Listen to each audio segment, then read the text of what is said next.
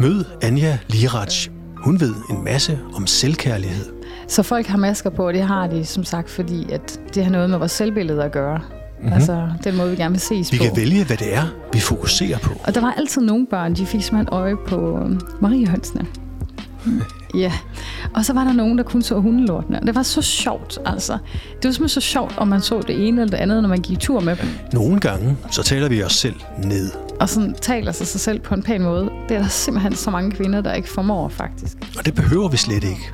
Fordi det er okay, at man ikke er god til alting. Og det er også fuldstændig okay, at man ikke erkender det, så længe at det er man medfører. Når vi holder af os selv, sker der gode ting. Øhm, og det er faktisk, altså det er jo noget af det, man kan sige, hvis man arbejder med sig selv, så vil man typisk også være et meget nemmere menneske at bo sammen med, men også man vil være meget mere omgængelig. Kender du det med, at problemerne ligesom flytter Der er med? et saying, der siger, øhm, du møder det, til du mestrer det.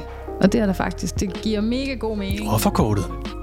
Det er fristende at trække, men... Det er altid en oh, ja. fordel i det at være et offer, fordi hvis man er et offer, så kan man jo ikke gøre for noget som helst. Øh, men der ligger så meget mere power i at tage ansvar selvfølgelig, og det er jo her Oh, så er der det med os mænd.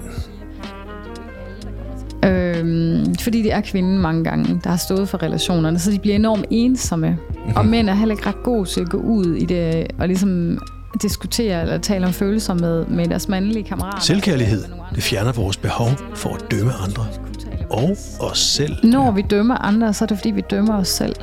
Og det er jo noget af det, der er fantastisk, når du får den her selvkærlighed. Så dømmer du ikke dig selv længere, for så slukker du for den indre kritiker. Hvem må bliver offeret og krænkeren? Ja, man kan lige så godt blive offer, som man kan blive krænker. Det er faktisk graden af empati, der gør, om du bliver offret eller om du bliver krænket. Krænkeren er den, der har mindst empati. Og hvem af os drømmer ikke om at blive et autentisk menneske? Men så forsvinder de mennesker, og så kommer der nogle andre. Og det er jo det, der er så fantastisk, når man tør at stå helt autentisk som den, man er.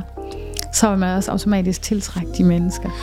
Hør hele podcasten om, hvor afgørende selvkærlighed er for det gode liv. Dit og mit liv.